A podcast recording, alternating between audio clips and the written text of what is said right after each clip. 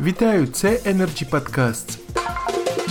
Підбиваючи підсумки Energy Security Meeting, що відбувся сьогодні у форматі онлайн-зустрічі, віце-президент Energy Club Валерій Безус зазначив, що та криза, яка на сьогодні є в енергетичному секторі нашої держави, це результат формування державної політики. Далі пряма мова. Хочу зауважити, може дещо навіть е, трошки пополемізувати, м, е, що все, що відбувається і е, в енергетиці, і е, конкретно і е, криза в енергетиці, і криза ВДЄ, і проблеми з просуванням в напрямку енергоефективності є результатом формування та реалізації державної політики. Питання в тому, що на навчитися нарешті в Україні відповідально формувати державну політику і відповідально її реалізовувати. На думку віце-президента Energy Club Івана Григорука, в ситуації, коли країна опинилася в кризовому стані в плані енергетики, треба не шукати винних, а шукати заходи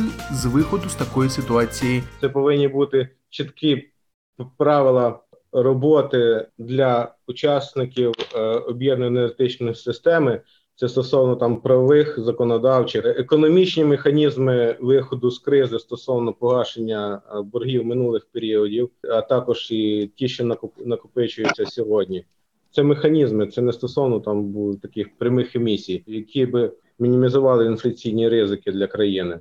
Також е, що найбільше важливе це технічні заходи е, стосовно вдосконалення технічної політики, впровадження інновацій в технічній політиці, і також е, обов'язково те, що сказав пан Ковальчук, що за все платить споживач.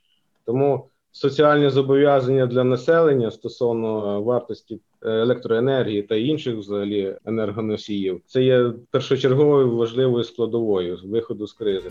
Віце-президент Energy Club Ігор Чумаченко, який нещодавно приєднався до команди клубу, впевнений, що споживання енергоресурсів з часом повернеться до своїх докризових показників. Пряма мова.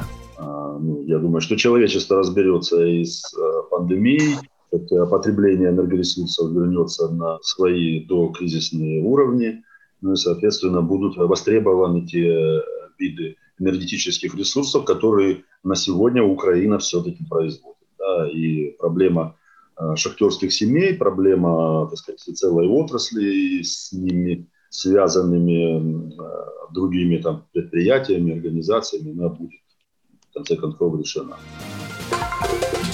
На сьогодні все. Це були Energy Podcasts. Цікаві розмови на актуальні теми сьогодення. Залишайтесь з нами. Energy Club. Пряма комунікація енергії.